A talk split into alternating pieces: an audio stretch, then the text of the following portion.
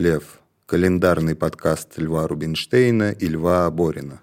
Здравствуйте, дорогие друзья! В эфире подкаст «Лев Лев», в котором Лев Семенович Рубинштейн читает отрывки из своей книги «Целый год», а я, Лев Аборин, ему помогаю комментировать все это. Мы путешествуем по календарным событиям года, событиям веселым, грустным, курьезным, э, трагикомическим и всяким прочим, так или иначе отмечающим разнообразие и иногда нелепость человеческой истории. А, и мы с вами добрались, Лев Семенович, до середины июля. Это, кажется, ровно половина лета. Это ровно половина года и, и лета, и всего на свете. Хотя нет, не года, но лето, именно лето. Ну да. Ну да. Не будем сейчас позориться, да, это мы должны были выучить в первом классе. Давайте лучше послушаем, что произошло в эти дни.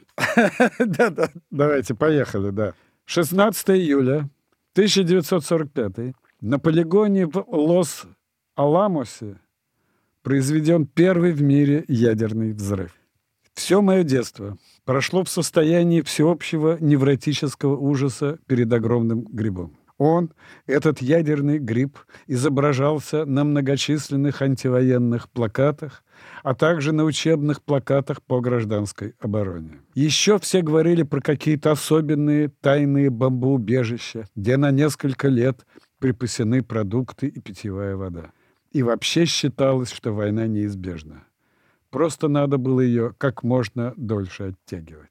Да, действительно так считалось. Это была всякая холодная война, и все были уверены, что она рано или поздно будет, потому что и пропаганда наша тех времен, она все время, значит, давала понять, что социалистическая система никак не совместима с капиталистической, что рано или поздно это войдет в горячую фазу. То, что социализм победит, это, так сказать, не обсуждалось, это понятно. Но просто вот Придется пережить войну, да. Ну да, ну придется вот в тех самых убежищах, где припасены продукты. Ну, например, да, да. Да, надо сказать, не далее, как вчера э, публицисты интеллектуал Сергей Караганов выступил э, со статьей, в которой сообщил, что человечество как-то перестало бояться атомной войны, и чтобы оно снова начало бояться, надо нанести атомный удар. Да, и тогда войны не будет. Это прекрасная логика, совершенно железная логика. Э, вот. Э, я помню тоже все эти плакаты, которых, конечно, не было, наверное, в моем детстве столько, сколько в вашем. Но, например, э, плакат в детской поликлинике с изображением всяких людей в противогазах, которые бегают по развалинам, он на меня произвел огромное впечатление даже в каких-то моих собственных стихах отразился потом. Да-да-да. Сначала, значит, в детстве, в моем, что называется, раннем, понятно, что воевать придется там с Америкой и с империалистическим миром. Постепенно, когда начались всякие уже какие-то, не то чтобы потепления, но, скажем, смягчение вот этого всего, роль такого неизбежного антагониста стал играть Китай. Я просто это с конца 60-х годов тоже считал, что война обязательно будет, но, но будет с Китаем. Причем она начнется, разумеется, с их, так сказать, сказать, стороны. Они просто ждут, когда они нарастят себе настоящие мускулы, когда они модернизируют армию и так далее. И главное, когда у них появится, тогда его еще не было, появится ядерное оружие, вот тогда они... Тогда-то будет весело. Вы знаете, что есть такая вещь «Часы судного дня», да. которые, э, значит, сообщество ученых время от времени переводит на нем стрелки, ну. чтобы указать, сколько сейчас осталось времени до ядерной войны. И вот сейчас... И до погибели человечества, да, соответственно? Ну да, ну или, по крайней мере, до каких-то не очень приятных для него последствий, поскольку полноценной ядерной войны пока мест не было, человечество не знает, чем она закончится. Но сейчас, когда мы с вами разговариваем, эти стрелки стоят на самом близком к финальной отметке положения э, полторы минуты до 12 ночи. Вот. Но при этом эти часы, они производят какой-то уже комический эффект, потому что их все переводят, переводят как-то туда-сюда крутят стрелки. Это такой, да, как отдаляющийся горизонт. Да? В общем, ожидание войны. Я не знаю, с каких пор перестали как-то перестали бояться войны. Это уже, наверное, при позднем Брежневе. Просто эта тема как-то стала она настолько автоматизировалась, говоря словами там Тынянова, да, что она как-то вообще перестала работать. Ну, там, насколько я помню, в, в позднее советское время был еще отдельный психоз по поводу нейтронной бомбы, которая какая-то особенная бомба будет. Лева, он был психоз официозный, и уже никто вот как бы в так называемом народе, только анекдотов было много. Только Евтушенко один писал поэму про маму и нейтронную бомбу, да? Ну вот, вот да, разве что. Были даже анекдоты, что кто спрашивает, что такое нейтронная бомба, говорит, ну когда ты выходишь на кухню, открываешь кран, а пить некому. 17 июля 1846. Родился Николай Миклуха-Маклай, русский этнограф, антрополог, биолог и путешественник. Прочитав книжку «Человек с Луны» про Миклуха Маклая, мы стали играть в папуасов.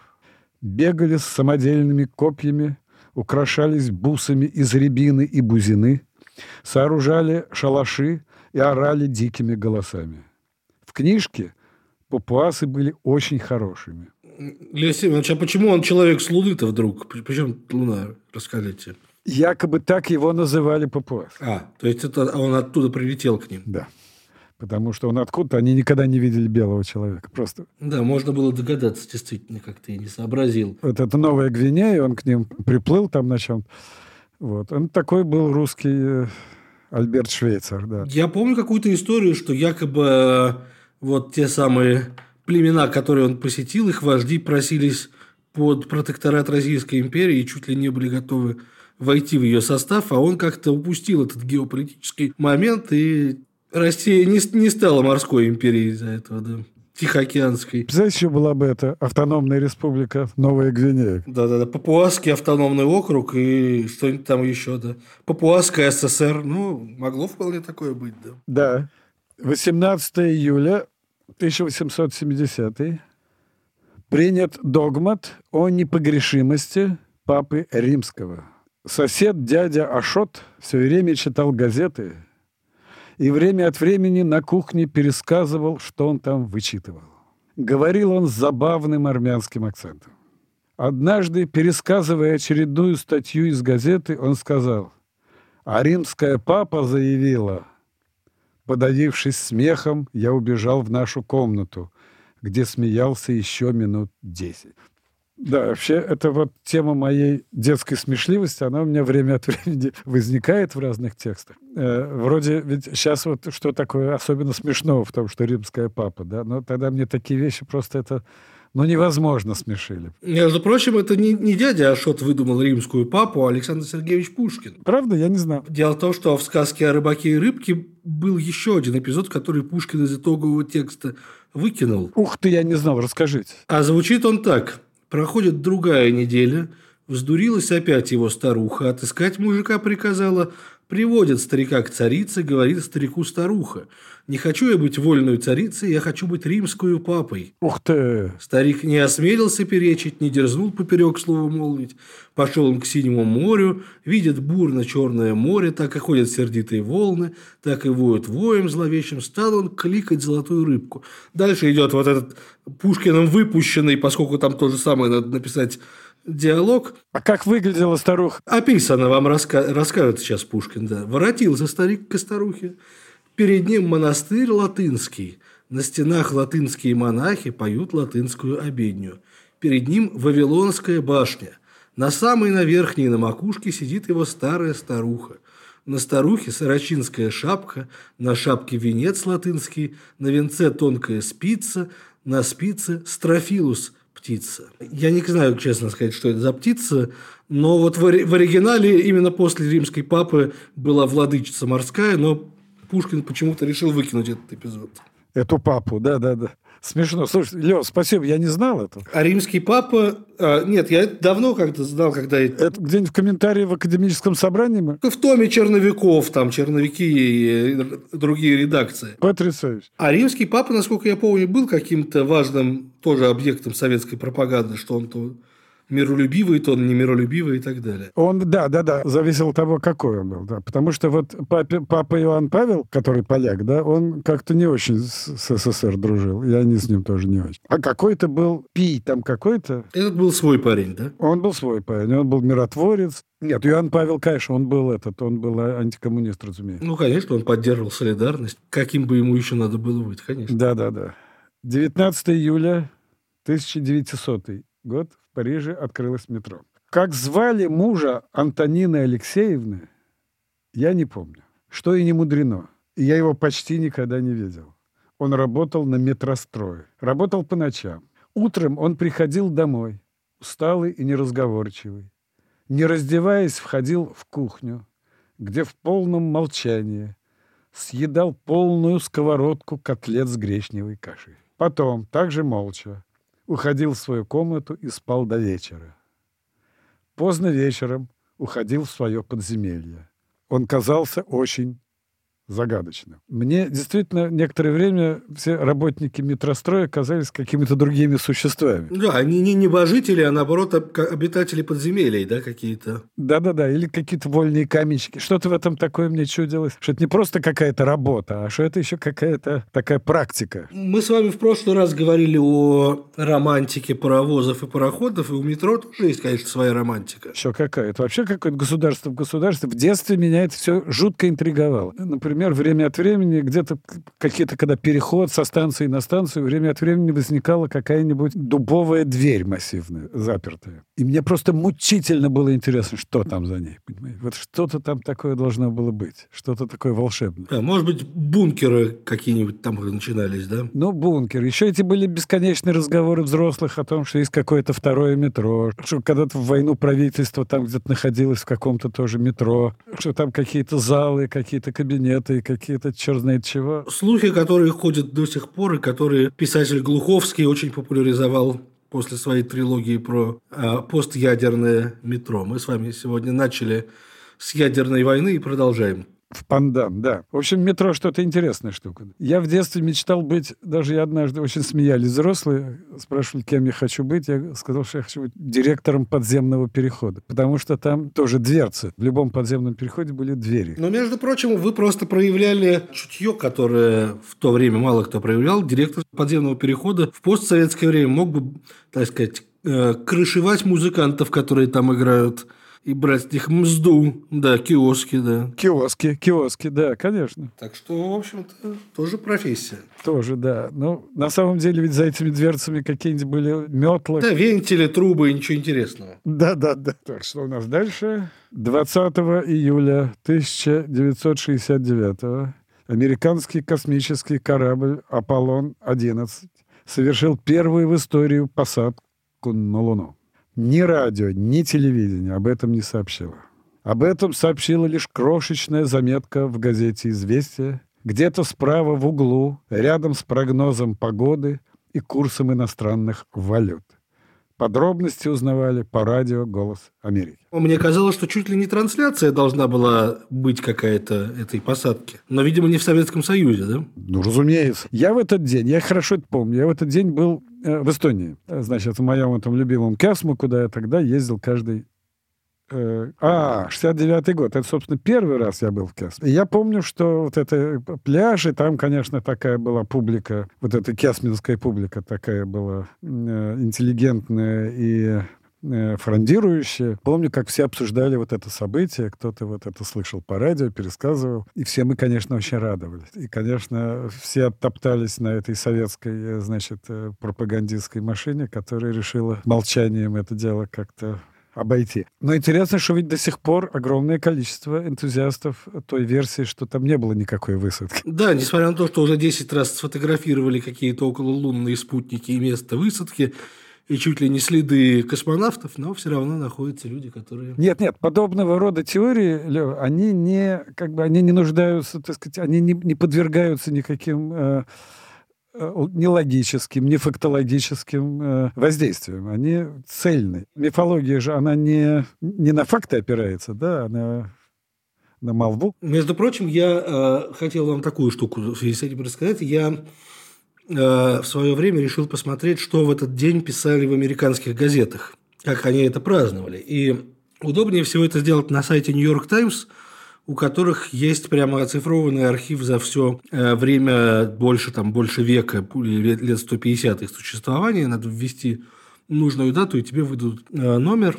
Соответственно, там есть опрос. Опрашивали людей, как они к этому относятся. В частности, опрашивали Набокова, который был в полном восторге и сказал, что он специально взял у соседей телевизор посмотреть и, значит, мечты его детства из приключенческих романов сбылись. А рядом был ответ Пабло Пикассо, который сказал следующее. «Для меня это ничего не значит, у меня нет по этому поводу никакого мнения, и мне все равно». Вот, то есть, есть люди, которые были выше Луны. Потрясающе. Нет, ну, понятно, почему. Пабло Пикассо чувствовал себя обязанным быть оригинальным в суждениях. Это, это же тоже обуза такое, да? Ну, потому что все в восторге, ну, а мне, а мне все равно. Ну, окей. Сейчас эту роль играет Чомский там какой-нибудь, все время по любому поводу какое-то свое мнение имеет. А у нас Юрий Лоза. Например, да, да, да, да. С, с той разницей, что Чомский великий ученый. Хорошо. 21 июля 1899 родился Эрнест Хемингуэй, американский писатель. В начале 60-х годов его портреты висели во многих квартирах. На них он был с красивой белой бородой и в свитере. В квартирах попроще висел портрет Есенина рядом с березкой. В квартирах еще проще висела репродукция с картины «Шоколадница». Это шоколадница Леотара, вот это, где она несет служанка, да? Да, да, да. Она стала популярной когда в Москве выставили коллекцию Дрезденской галереи. Это я хорошо помню, это была середина 50-х годов. Вдруг эта Дрезденская галерея была выставлена в Москве, страшные очереди, значит, на нее были. Все увидели эту Сикстинскую Мадонну. А эта шоколадница почему-то стала самой популярной. Вот по непонятной причине. И действительно, вырезанная из огонька эта самая шоколадница висела просто во всех квартирах. Интересно очень. Про Хемингуэя, что он висел, я знаю, что это была такая как бы обязательная деталь интеллигентной квартиры. Да, что вот был Хемингуэй в свитере. Чуть позже появились чеканки эти с какими-то такими, с грузинскими тетками. Или с Нефертити, вот, Нефертити. Что еще? Ну да, Есенин там где-то висел. Ну и действительно попроще. А Высоцкий висел с какого-то момента? Только после смерти, конечно.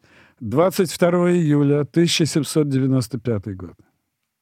В Москве, в имении графа Николая Шереметьева, открылся театр-дворец Останкина. Это сейчас слово Останкина ассоциируется прежде всего с телевидением. А раньше это было довольно отдаленное захолустье. Говорили, он живет далеко, где-то в Останкино. Где-то в Останкино жили какие-то наши родственники. И я однажды побывал там вместе с родителями. Бледно-розового цвета двухэтажные бараки, кривобокие домики со щербатыми заборами, голосистые дворняжки на привязи, тетки в телогрейках и серых пуховых платках с керосиновыми бидонами. Я это всегда вспоминал, когда какие-то видел кадры из кинофильмов Алексея Германа старше. Он очень эту фактуру любил. А вам приходилось бывать в Леонозове, когда там была Леонозовская школа? Нет, нет. А то я думал, было ли это похоже на Останкино и так далее. Я уверен, любая московская окраина такая же точная. Конечно. Леонозово. В то время, между прочим, Леонозово был не, не окраиной Москвы, а просто за городом. Да, деревней. Ну да. Ну, Подмосковье, да. Какая-то станция Леонозово. Ну, то есть, вот Оскар Рабин мог бы рисовать и Останкино с тем же успехов. Да? Лева, такие места были гораздо и ближе к центру. Но Останкино, во-первых, и сейчас недалеко, да? А по воспоминаниям моей жены, которая выросла в Мариной роще, где мы сейчас живем, вообще говоря, она выросла в Мариной роще в деревянном доме. И она также вспоминает эту Марину рощу вот в таком же виде. Вот эти колонка, керосинные лавки, вот эти вот бараки, э, шпана какая-то, какие-то тетки, да, вот это все. Бидоны с керосином, это я вообще хорошо помню уже без всяких Останкиных. Я жил в Тайнинке, где мы тоже... У станции была эта керосиновая лавка. Я, по-моему, уже ее в этом целом годе пару раз ее упоминал. Где, помните, когда была керосинная лавка, где висел портрет то ли Маркса, то ли Энгельса на, на стене. Мне кажется, что-то такое было, да. Было, не будем повторяться. 23 июля 1952. В Египте произошел военный переворот. Сегодня у нас новая тема неторопливо и с дидактическими повторами говорил нам новый учитель истории и одновременно завуч Иван Тихонович Дронов. новая тема. Древний Египет. Древний Египет. Древние египтяне, ударение на втором слоге, древние египтяне жили в лобовладельческом государстве. Рабловладельческом государстве. Запомнили? Ага, запомнили.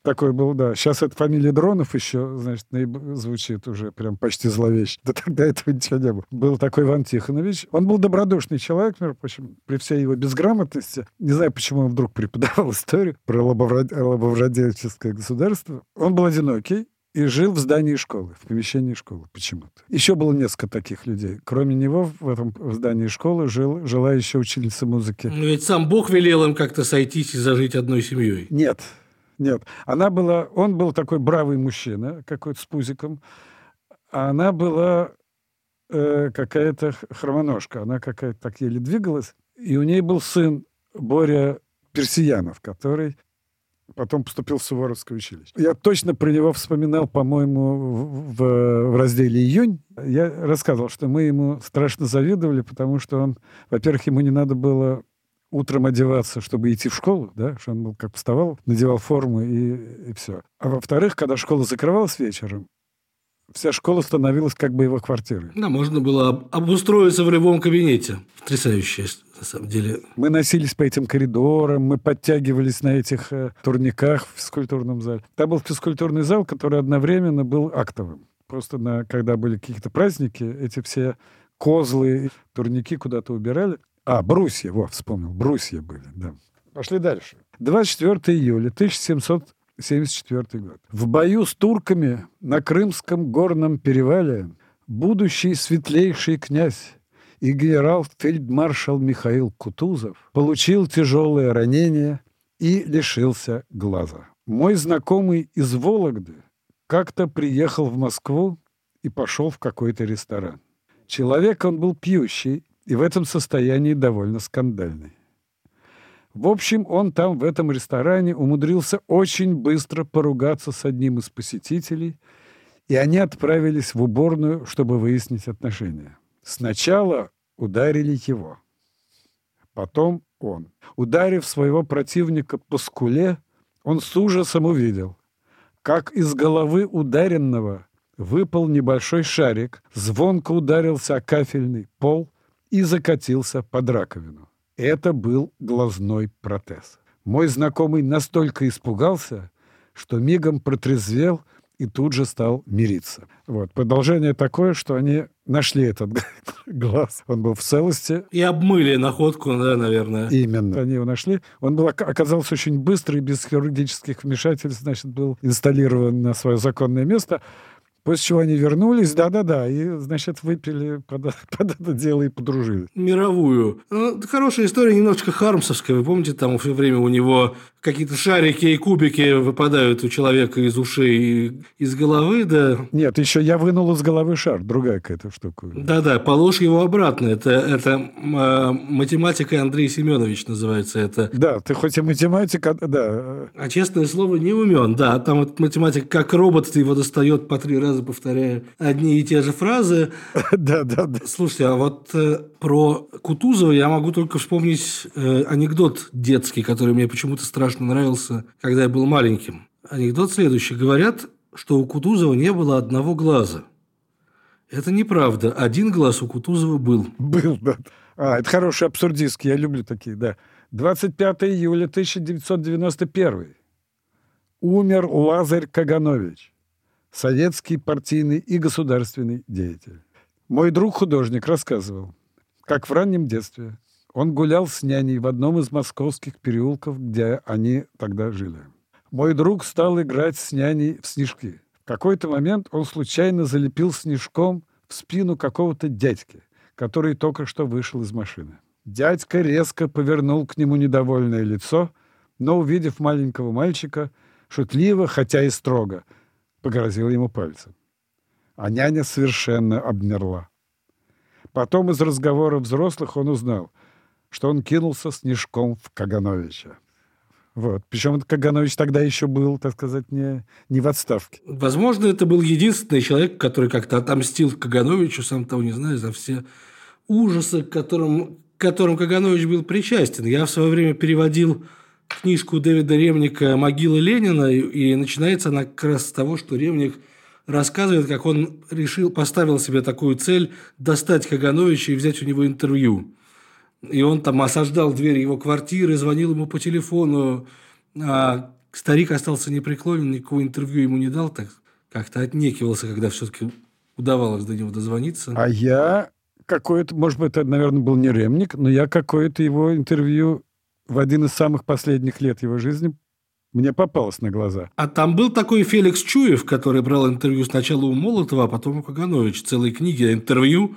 Но это такие вполне официальные версии были, да. Очень может быть, что это он и был. Но мне запомнил, что Каганович в связи с чем-то, я не помню, в связи, наверное, с вопросом о его происхождении этническом, да, э, он сказал, что я вообще, честно говоря, евреев не очень люблю, сказал Каганович.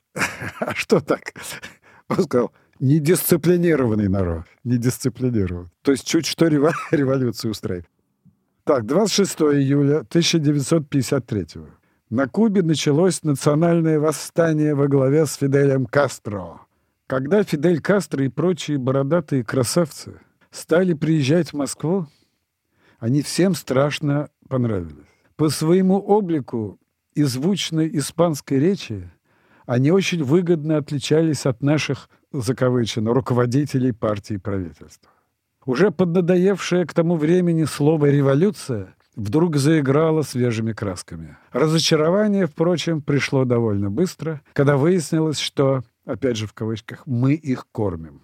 Тогда же на мотив песни «Куба, любовь моя» появились другие слова. Что-то вроде «Куба, отдай наш хлеб», «Куба, возьми свой сахар», «Нам надоел бородатый Фидель», «Куба, пошла ты нахер». Но тогда, помню, действительно, эти ребята как-то очень, э, что называется, прозвучали в начале 60-х годов. Ну, действительно, там, во-первых, такая красивая романтика э, островной революции, Че Гевара, да, и прочее.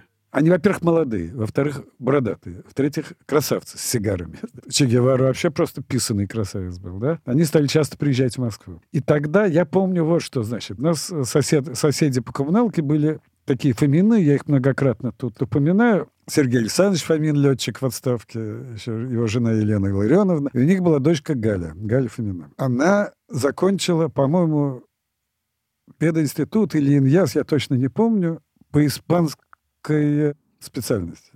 Испанский она учила.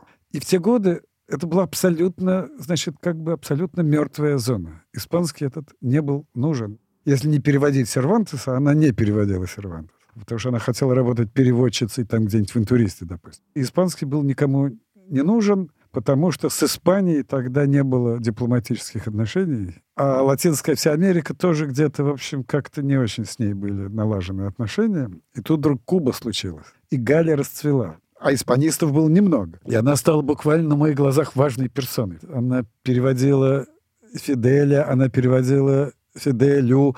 Вот, э, значит, она сопровождала все эти кубинские делегации, она сопровождала советские делегации туда. И просто она стала на расхват. Вот такая вот, значит, как эта революция на Кубе помогла как минимум одному человеку. Ну да, нет, а действительно, они, э, ну, надо сказать, что единственный оставшийся, кажется, в живых из этих лидеров нынче Рауль Кастро, он как раз не был таким красавцем, как Фидель и Че Гевара, он такой был такой неказистый достаточно. Ну, вроде не очень, да. Нет, но эти были шикарные. Потом они, значит, как-то неформально по тем временам, да, для советских людей неформально выглядели, неформально были одеты. Бороды тогда ассоциировались с, э, со свободными профессиями, вообще-то говоря, в те годы. Ну, если не с церковью, да, то, то со свободными профессиями. Художник бородатый. И одеты они были в как-то не в костюмы и галстуки, а в каких-то таких, значит, каких-то хаки, значит, все в каких-то жапочках. Так что как-то они одно время были модными, действительно. И Пахмутов, да, сочиняла вот эти все та-да-да-дам, пам-пам, та-да-да-да-да-да-да в исполнении Кобзона. «Куба, любовь моя, остров зари багровый, песня летит, что-то такое над планетой звеня. «Куба, любовь моя». Потом «Куба, любовь моя», по-моему, был кинофильм Евтушенко, если не ошибаюсь. Поскольку он, видимо, там бывал, то для него... Бывал, бывал, да. 27 июля 1853 год родился Владимир Короленко, русский писатель, журналист, публицист и общественный деятель. Мама в детстве жила в Полтаве на одной улице с семьей Короленко. Мама застала гражданскую войну. В те годы, рассказывала она, в Полтаве менялась власть примерно раз в пару месяцев. И при всякой новой власти неизбежно случался погром. Многие прятались в доме Короленко, которого не трогала ни одна власть. Ну, а, а она помнила Короленко и видела его? Она дружила с его дочерьми. Его она плохо помнила, а с дочерьми она дружила. Они же были большие, э, ну, большие либералы и, так сказать, юдофилы. Они очень как-то они э, подчеркнуто дружили с евреями. Это у них было, так сказать, заведено. Ну, Короленко, как мы знаем, еще же э, в свое время прославился своей пламенной публицистикой, когда было дело Бейлиса. Он играл, в, он играл в России ту же роль, которую в аналогичном процессе, но уже Дрейфуса, играл во Франции Эмиль Золя. Короленко просто просто буквально возглавлял вот э, антипогромное вот это движение. Что касается, значит, каждой власти, при которой был погром, мама рассказал, что при одной власти его не было. Это были немцы, представьте себе. Когда там были немцы, был абсолютный порядок, никаких погромов, немцы были вежливы, еврейское население с ними кое-как могло изъясняться, потому что они говорили на идиш, это был язык очень близкий к немецкому. И вот этот опыт немцев, значит, что в Полтаве, что в Киеве, что во многих других украинских городах, помнили люди старшего поколения. И когда началась война, и когда надо было эвакуироваться, какие-то люди, немолодые, в том же Киеве или в той же Полтаве, они не захотели уезжать. Они помнили немцев 18 года и не верили, что немцы 41 года другие. Оказалось, что другие. Так в Киеве погибли две маминых сестры. Они говорили, куда мы поедем, мы старые, кому мы нужны, мы с ними договоримся. В общем, все. Культурный народ. 28 июля 1586 года в Англию привезены клубни картофеля. Картошка хранилась в погребе. Просто была там рассыпана по полу. Мать или отец спускались туда с ведром, наполняли его наполовину и поднимались с ним наверх. Однажды я с непонятной целью шел по квартире с закрытыми глазами. И, конечно же, свалился в открытый погреб, в котором отец как раз набирал в ведро картошку. Я свалился прямо ему на спину. Хорошо, что я был легкий. Поэтому никто не пострадал. Только испугались. И я, и он. А как же была устроена квартира, в которой был погреб? Это первый этаж, получается? Конечно. Ну, в тайнимке-то. Первый и единственный, Лёва, этаж. Да, в этом коридорчике был такой люк. Туда, значит, э, лесенка туда.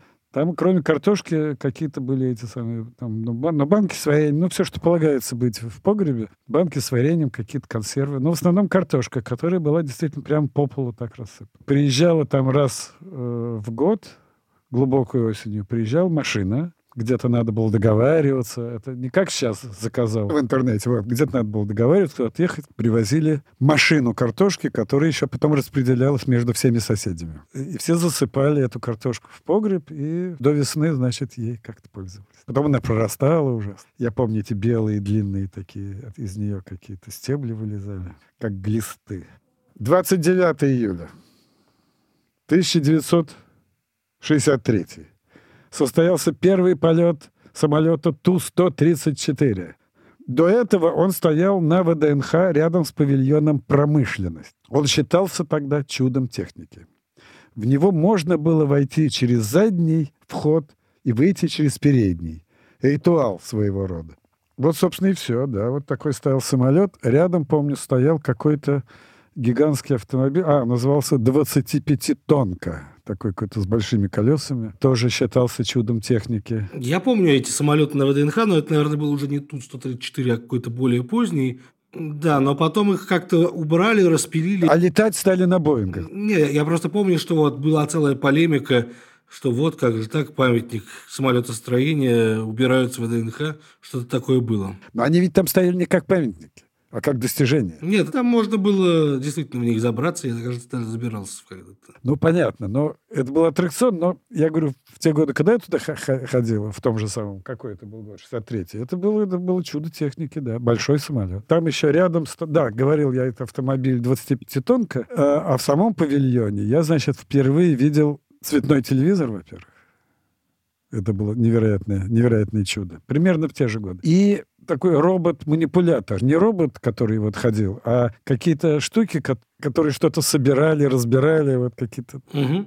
То есть клешня такая, да? Во-во-во, да-да-да. Да-да-да. Тоже все это стояли, смотрели. Это было... Ох, ох, ах. 30 июля, мы к концу движемся, 1862 родился Николай Юденич, российский военный деятель, один из руководителей белого движения. У меня был знакомый с такой фамилией. Его настолько утомил постоянный вопрос, не родственник ли он этому знаменитому белогвардейцу, что, знакомясь с кем-нибудь, он немедленно, не дожидаясь надоевшего вопроса, добавлял, причем с некоторым превентивным раздражением. Нет, не родственник. Был еще другой юдениш, которого я лично не знал, который был э, основателем и, э, не знаю, главным там, художественным руководителем какого-то небольшого театра под названием «Скоморохи». Это был тогда какой-то модный, полу, полуформальный, полунеформальный такой театрик наполовину, значит, из людей наполовину, из кукол какой-то был скоморохи. Он был тоже под предводительством Юденича, но это был другой Юденич. Юденич почему-то очень любил Маяковский в своих таких агитационных стихах. Да, «Милкой мне в подарок бурка и носки подарены, мчит Юденич с Петербурга, как носки подаренные». Как носки подарены, я помню, да-да-да. Потому что рифмы шикарные как раз, носки подарены, как да. Я думаю, что ради всей этой рифмы все это и затевалось, конечно. Скорее всего, да. Но почему Юденич, а не Деникин? Да? Но потому что к Петербургу подходил именно Юденич. Ну да. Ну, там у него и про Деникина, и про Колчака, и про всех остальных тоже было. Деникин воевал на юге, а Денис чуть не взял Петербург, да. Петроград, извините. И, наконец, 31 июля 1605 год. В Кремле венчан на царство Дмитрий Иванович, более известный в истории как самозванец Лжедмитрий I. Вначале я вообще считал, что Лжедмитрий – это такое имя – и это имя, в отличие от скучного имени Дмитрий, казалось мне очень красивым. Кстати, кажется и теперь. Мне вообще почему-то нравились длинные имена. Олимпиада, например. Видимо, потому что мое очень короткое. Ну да, мое короткое, как и ваше. Согласитесь, что было бы здорово, если бы кто-нибудь действительно назвал своего сына Лжедмитрий. Сына Лжедмитрия, да. Да, да, да. Да, так, так бы и записал в свидетельстве о рождении. Это было бы красиво. Неплохо, да. Кстати, у меня нет уверенности, что такие случаи были. Надо проверить. В интернете все знают, но я знаю, что э, какие-то особые случаи обычно попадают в разного рода газеты и интернет-издания с подзаголовком «Курьезы», да, и, возможно, э, надо искать там. Мне действительно нравились имена подлиннее, потому что как что-то в них какая-то нарядность была и основательность. Мне казалось, что такие люди как-то тверже на земле стоят. Ну, какие бывают? Ну, наши имена действительно совсем короткие. Какие? Юлиан? Максимилиан. Максимилиан, да, да, да. Ну, даже Владимир, в общем, оно как бы так уже. Да и Иннокентий, в конце концов. Это все очень интересно. Именно. Давай, Иннокентий, да. Владислав, да. Чтобы хотя бы три слога там. Ну, мне кажется, что да, как бы не звали вас, дорогой слушатель, не откажите себе в удовольствии слушать нас и дальше, когда мы дойдем до августовских тем. Какими бы короткими ни были наши имена, да. Да. И когда-нибудь напишут наши имена на обломках самовластия, а поскольку имена короткие, обломки будут тоже очень небольшие. А имя нашего подкаста все-таки длиннее, чем наши имена, потому что оно звучит как Лев-Лев. Да, это подкаст Лев-Лев, и с вами Лев Абурин и Лев Семенович Рубинштейн. Мы читаем здесь книгу Льва Семеновича целый год и обсуждаем разные календарные интересные обстоятельства. До следующих выпусков. До встречи в августе. Ну что, до свидания.